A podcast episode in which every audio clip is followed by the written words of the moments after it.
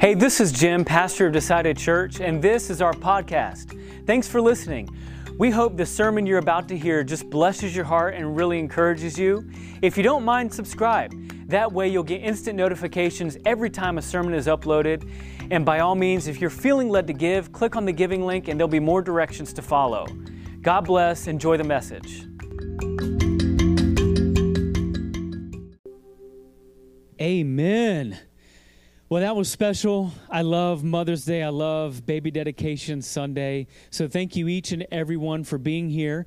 You caught us at week three in our new series called Jesus's Greatest Hits. That's it. He's shredding on the electric guitar with his 12 apostles. I don't know. Maybe one day we'll see it in heaven. But welcome to week three in our collection we're calling Jesus' Greatest Hits.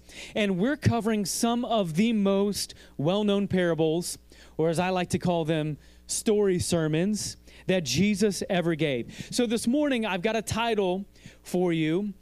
Uh, to keep in the same vein of thought of Jesus' greatest hits and the greatest hits, and we had a pretty brand new greatest hit last week. I don't know if I can remember it as good as last as Dylan can, but you'll have to ask him about it. But I've got a song title for you. It's a country hit from the 90s. And all I'm going to give you is the title of this song, and I want you to try to figure out what parable we're covering just from the title of the song. Are you up for the challenge? All the moms said, It's Mother's Day. Come on. All the moms said, You got this, moms. You ready? Here's the title of the song. You pick out the parable.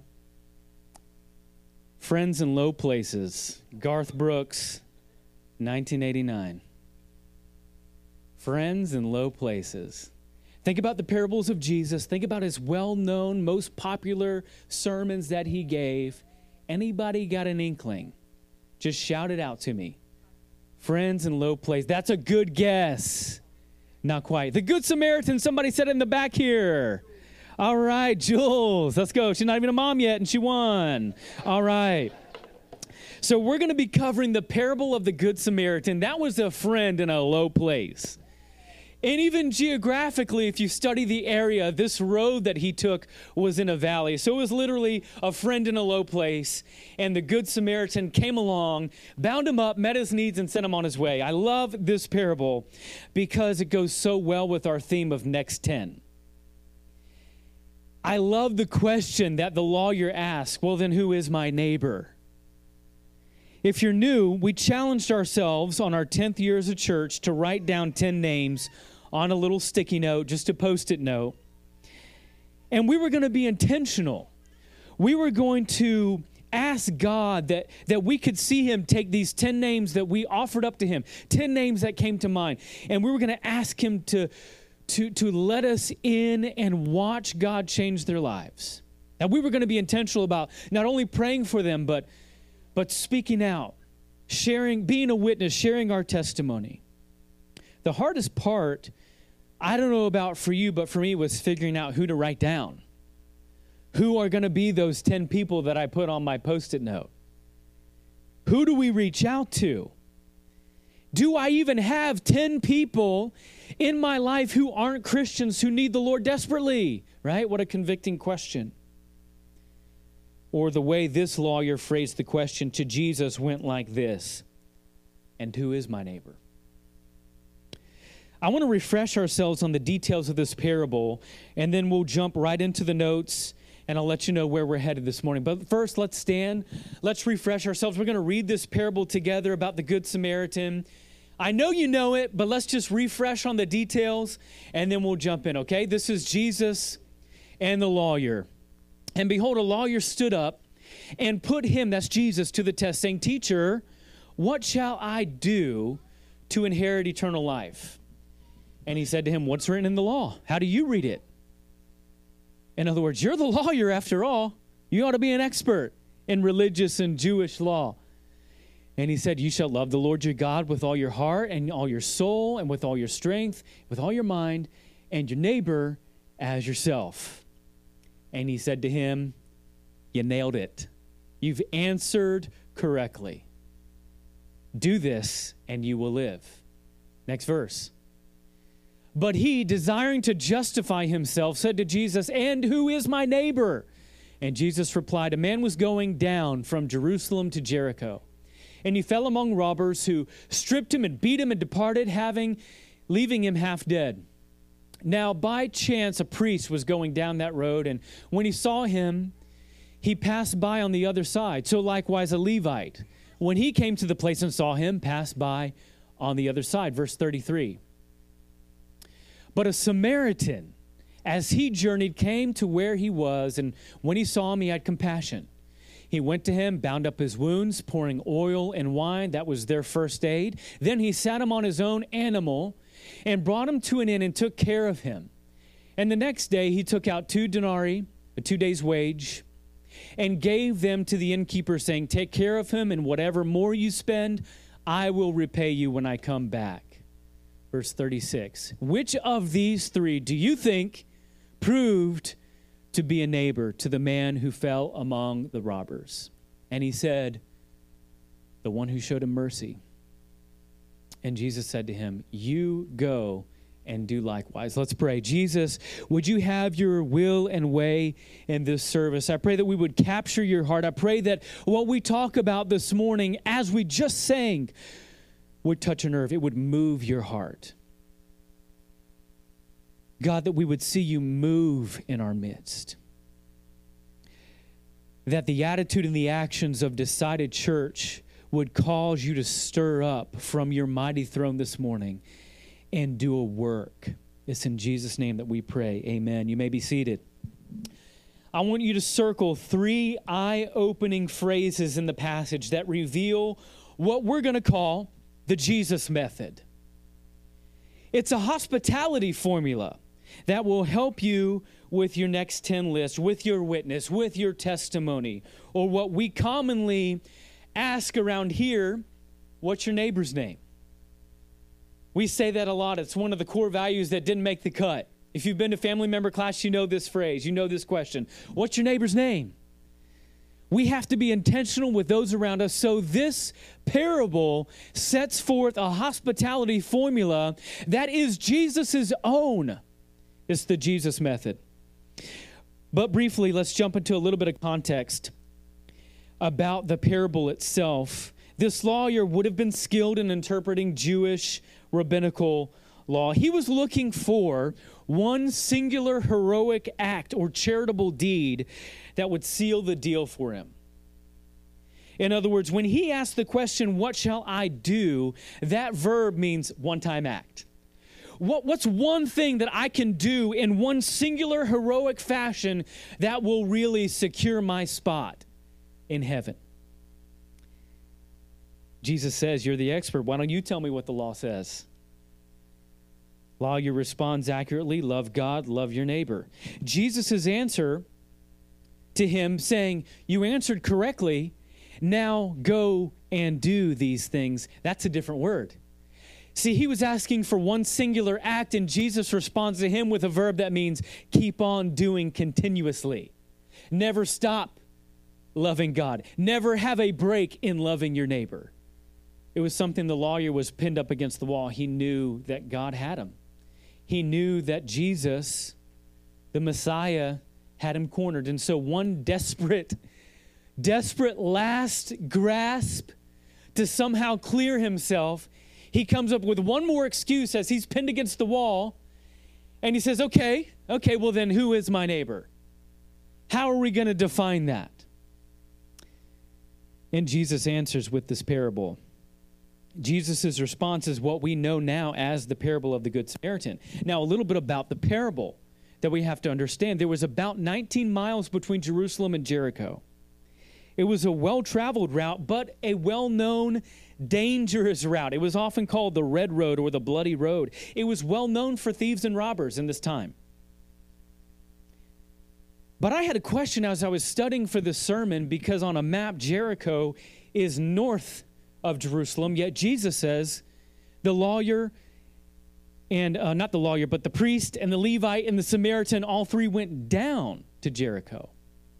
And here's what I found out there is a well traveled highway that was a more direct route north to Jericho, but you would have to go through a section of Samaria.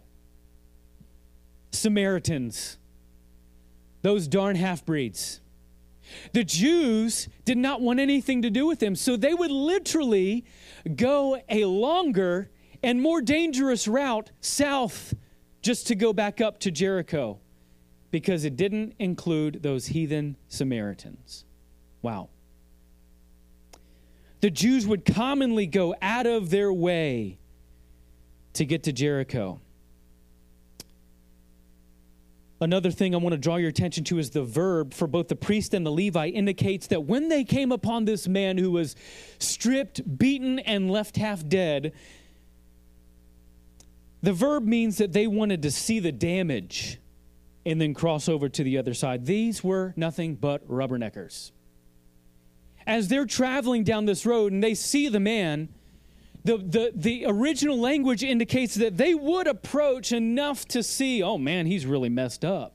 And then they would go to the other side. It wasn't that they saw him way off in the distance and were like, I don't know what kind of roadkill that is, so I'm just going to go over here. No, they came up to him, looked at the poor man, and then decided to do nothing about it. They didn't want to be deemed unclean by touching the man. It was neither convenient nor ceremonially appropriate. The priest and the Levite, you know what they represent religion and the law. Hey, indifferent and incapable of helping a situation, but very skilled at judging from a distance.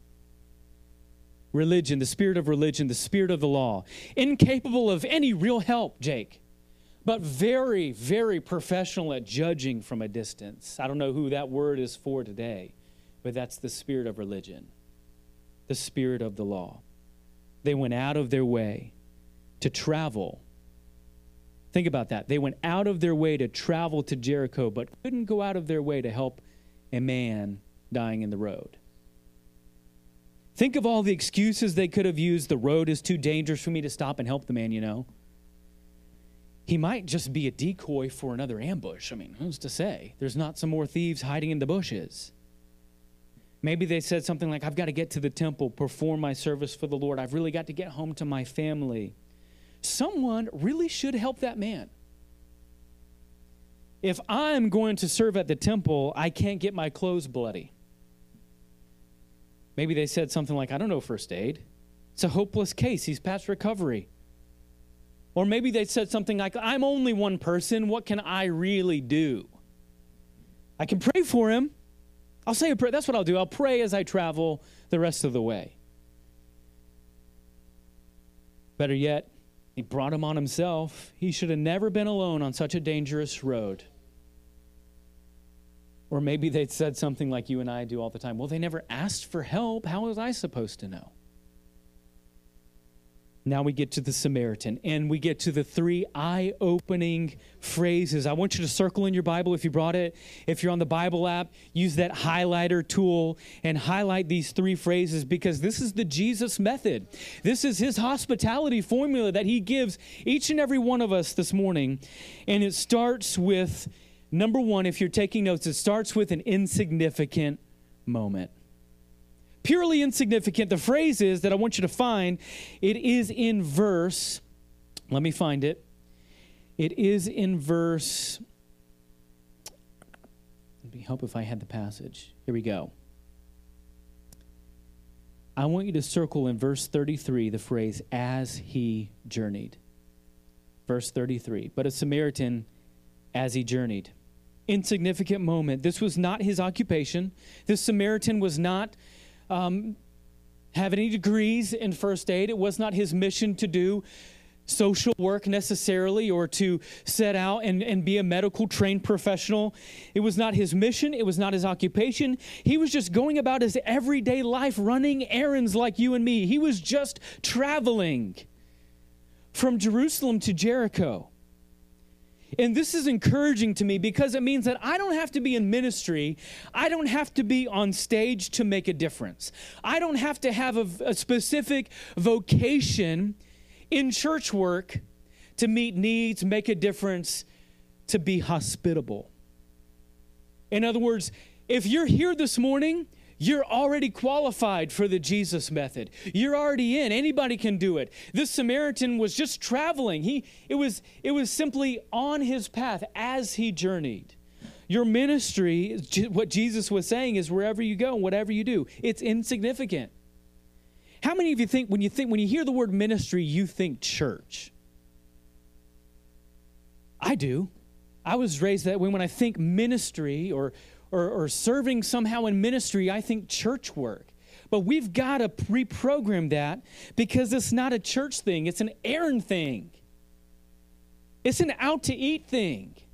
It's a grocery pickup thing. That is your ministry. So, you mean to tell me there's no need to pray things like, Lord, give me an opportunity. I wish today in Jesus' name that you would just put somebody along my path? He already has. It's your day to day. There's no need to pray things like, God, open a door. He has. It's your insignificant moments that are meant for ministry.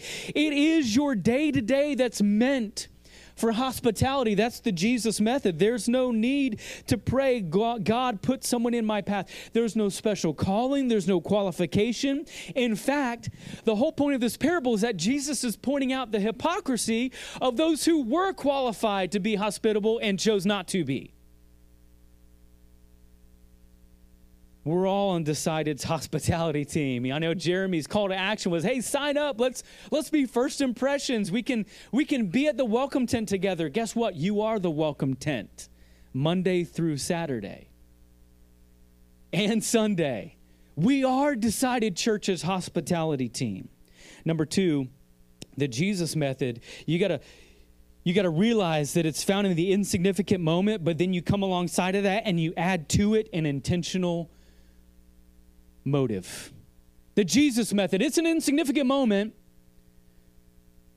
and you add an intentional motive. The phrase is, he came to where he was. Look at the phrase, it literally comes next in your Bible. So circle as he journeyed. Then next, I want you to circle came to where he was. So the whole phrase reads like this But a Samaritan, as he journeyed, came to where he was. It's different than what the Levite and the priest did. They rubbernecked enough to see the damage and move on. But the Samaritan on his journey came right up to the man. He came to him.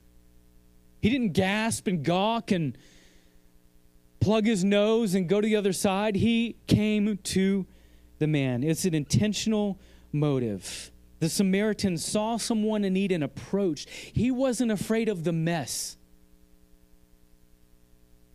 What do you, pro- I got a question. What do you program your eyes not to see? What do you and I, as believers, as Christians, as churchgoers, what do we sometimes program our eyes and our hearts not to be open to? We just don't see it. We, we, we look above it, we look beside it, but we just avoid that big thing in the middle. Maybe it's a hurting person. Maybe it's a family relative. Maybe it's a coworker. Maybe it's a spouse. Maybe it's somebody in your own immediate family that's just a problem. The Jesus method is that we take that insignificant moment and we make it significant. We add an intentional motive behind it. This man's intentionality was instinctual, it was involuntary, it was intuitive. He didn't offer Think, think about this. Can you imagine if the Samaritan just shouted from the other side of the street, Hey, I got a self help program for you. I, I, I, can offer therapy um, at a discounted rate. Hey, I want you to come visit Decided Church next Sunday. It'll, it'll help all your problems, I promise. We'll fix you up. I'll save you a seat hey, uh, let, us make an appointment. Let's go out to lunch next week, maybe early, and, and we'll just chop it up over some lunch. He didn't say, when you get cleaned up, come by my office. He came to the man. He met the immediate need. That's the intentional motive. He met the immediate need. He bound up the wounds. He dressed it with first aid. He didn't talk. He didn't offer a verbal lashing for how in the world he got himself in this situation. Imagine if the Samaritan had just lectured the Jew on his travel plans. We don't need to reprimand or scold or tell someone how they got themselves into the mess they're in. We need to follow the Jesus method. I'll put it another way don't be a Bible thumper ever, but specifically, don't be a Bible thumper if you've never been a caregiver. Because as the old saying goes, people do not care how much you know until they know how much you care. It's the parable of the Good Samaritan. Finally, we take that insignificant moment, we add intentional motive behind it, and then we've got a multiplier. Then we've got an exponent almost. It's, it's this it goes the insignificant moment plus the intentional motive, and then we multiply by our inconvenience margin. You know what I'm talking about, and you may have heard the phrase before. Everybody's got an inconvenience margin. How far am I willing to be stretched outside of my comfort zone? You get a margin for it. Maybe it's pick something up on the way home. Okay, I got that.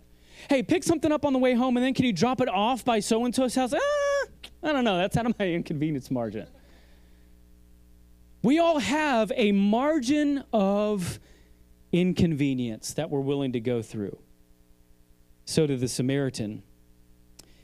He took an insignificant moment, he added an intentional motive, and then he multiplied it by his inconvenience margin, which is where we need to get behind this morning. I want you to circle the phrase, his own animal. So after he administered first aid and binds this man up, it says in verse 34 that he set him on his own animal. He set him on his own animal, and that's just the beginning phrase, but then he brought him to the inn. And you know the rest of the story. He stayed with the man that night, and on his way out in the morning, he covered the cost. He gave two days' wages for this man. His inconvenience margin was beyond his limitations. We all have what we're comfortable with, we know our limits, but we're also limited by our own limits. If you want to increase your reach, if you want to increase your impact, your effectiveness, your hospitable spirit, being a witness, sharing your testimony, look at your inconvenience margin and then stretch it. Look for two things look for a radically generous thing to do, or look for a radically sacrificial thing to do. When he put this poor, beat up man on his own animal, you do realize that that meant he was walking. You do realize that when he decided to take this man to an end, to an inn, not only was he walking on foot, letting the injured man ride, but he also went out of his way. He lost an entire day of productivity. He lost an entire day. His schedule was blown for this generosity act.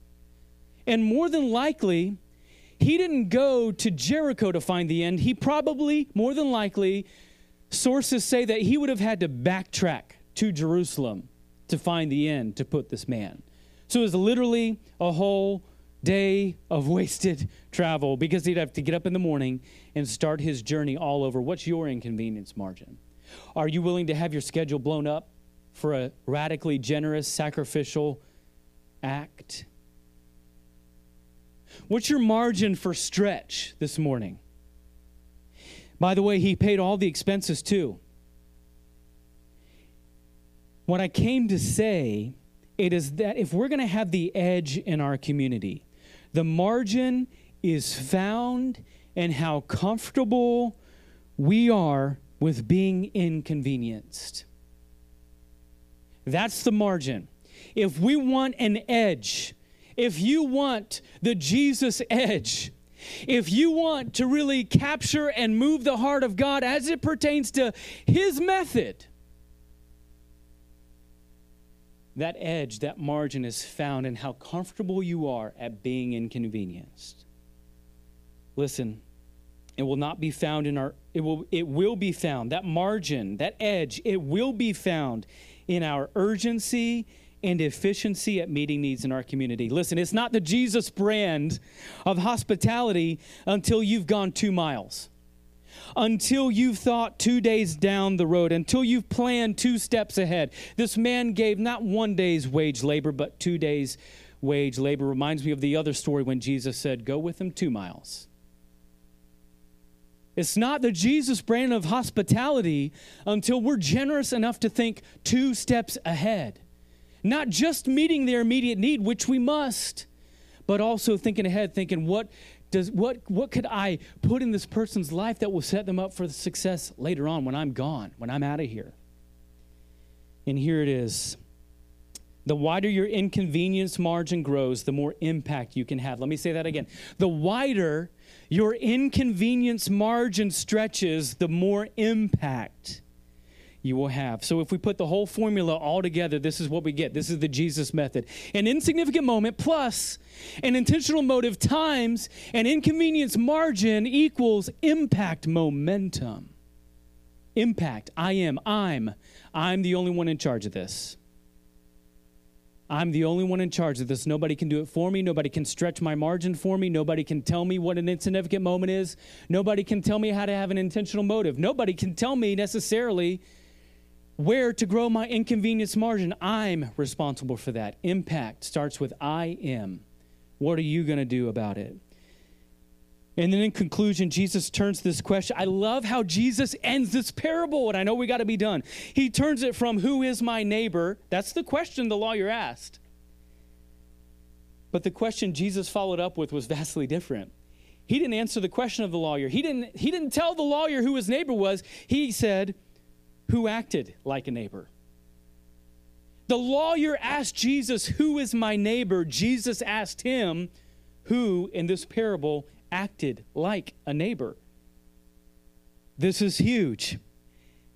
The answer that Jesus was providing this jaded lawyer was Your neighbor is anyone you're willing to be a neighbor to. Jesus was saying, Who is my neighbor? Whoever is in need. Proximity doesn't determine who your neighbor is. Religion and church doesn't determine who your neighbor is. Morals don't determine who your neighbor is. Race and ethnicity does not determine who your neighbor is. Look at the example of Jesus. Find him in the picture of the Good Samaritan. Went out of his way, came to where we were. And I don't know about you, but I've never heard of an incon- inconvenience margin so great as to lay down your life and to shed your blood for unworthy sinners like you and me. He not only came to where we were, but he put our sins on his own body on the tree, just as the Samaritan put the wounded man on his donkey. And then he paid our way, not just two days, but he paid eternal life. He paid us a home in heaven forever. Not just two days' wages, but he took care of us for the rest of eternity. That's thinking ahead, I would say. That is a Jesus method of hospitality that I don't want to hold hostage. I want to let it flow through me at this church. I want to let it flow through me on my day to day. Do you want the Jesus method this morning of hospitality? It can start today, and it can start with going out to eat for mom. It can start with that insignificant moment tomorrow doing a grocery pickup. It can start an insignificant moment on Tuesday having a conversation in the break room at work.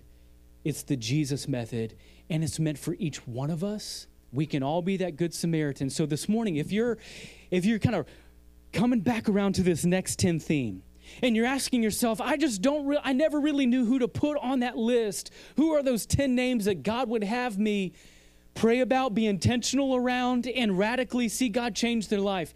Who's your neighbor, in other words? What's their name? Your neighbor is anyone you choose to be neighborly to. Your neighbor is anyone in need. That's the Jesus method. Let's pray. God, we would desire your heart. That this parable of the Good Samaritan would penetrate us, that we would understand It's not some special, it's not something that only Pastor Jim can do from stage. Ministry is not something that has to be done in a coffee shop with a latte and a Bible and a journal. Ministry can happen anywhere, at any time, on any errand, at any restaurant, in traffic. God bless. Ministry, this hospitality formula of Jesus is that insignificant moment. And all he's asking you to do is put some intentional motives behind it. Don't need to pray. We don't need to pray for Jesus to open doors or put people in our path or make an opportunity. He has. It is your surroundings. Be aware of them, open your eyes to them. And then, what's your inconvenience margin? Are you willing to be stretched? With every head bowed and every eye closed. I'm talking to believers in the room that maybe are under conviction of the Holy Spirit and say, "Yeah, my my inconvenience margin. Well, I've hold I've I've held that too tightly and too closely. I I I could use a stretch. I could use an inconvenience margin stretch. Help me to think sacrificially. God, help me to think generously. If that's you this morning, would you just slip up your hand? Anywhere in the room. Amen. I see the hands. I see the hands. I need a stretch. I'm looking at my hospitality and realizing that it's not quite the Jesus method. Any hands at all? Amen. I see a bunch of hands over here. If you need prayer, would you go find somebody in a yellow lanyard? You can do that at any point now or during the last song. But I don't want this moment to escape until we've talked to some folks in the room that maybe came in and not you didn't identify so much with the Samaritan, you identified with the Jewish man who was broken, broken, beaten up, and laying there left for dead. You're only here this morning because you're at the end of your rope. You're literally grasping for straws. Can I tell you that the greatest Samaritan came along the road? He found you.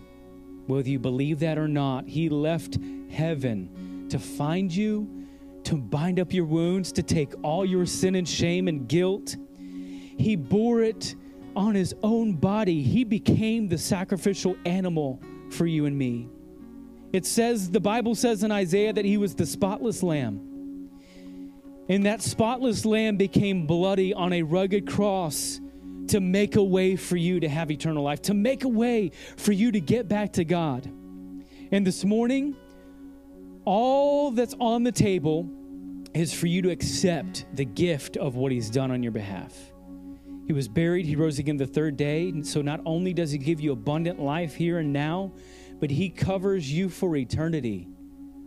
You've got an eternal spiritual insurance policy that's good for a crystal palace in heaven one day.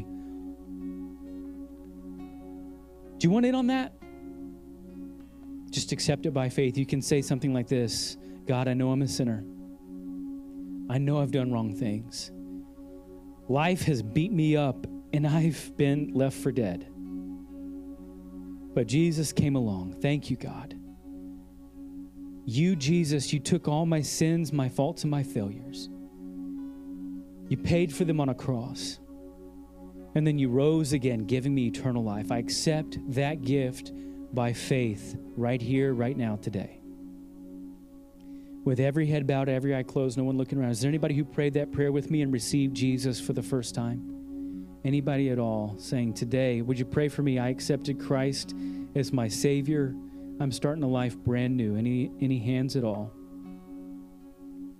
I trust that if God is stirring in your heart, that you would make a move also. Find somebody in the le- a yellow lanyard in the back.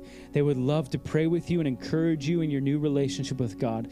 Jesus, thank you for your method of hospitality. I pray that not only could we capture your heart individually, but as a church, we could rally around this method and put it in practice and watch what you do in our midst. It's in Jesus' name that we pray. Amen.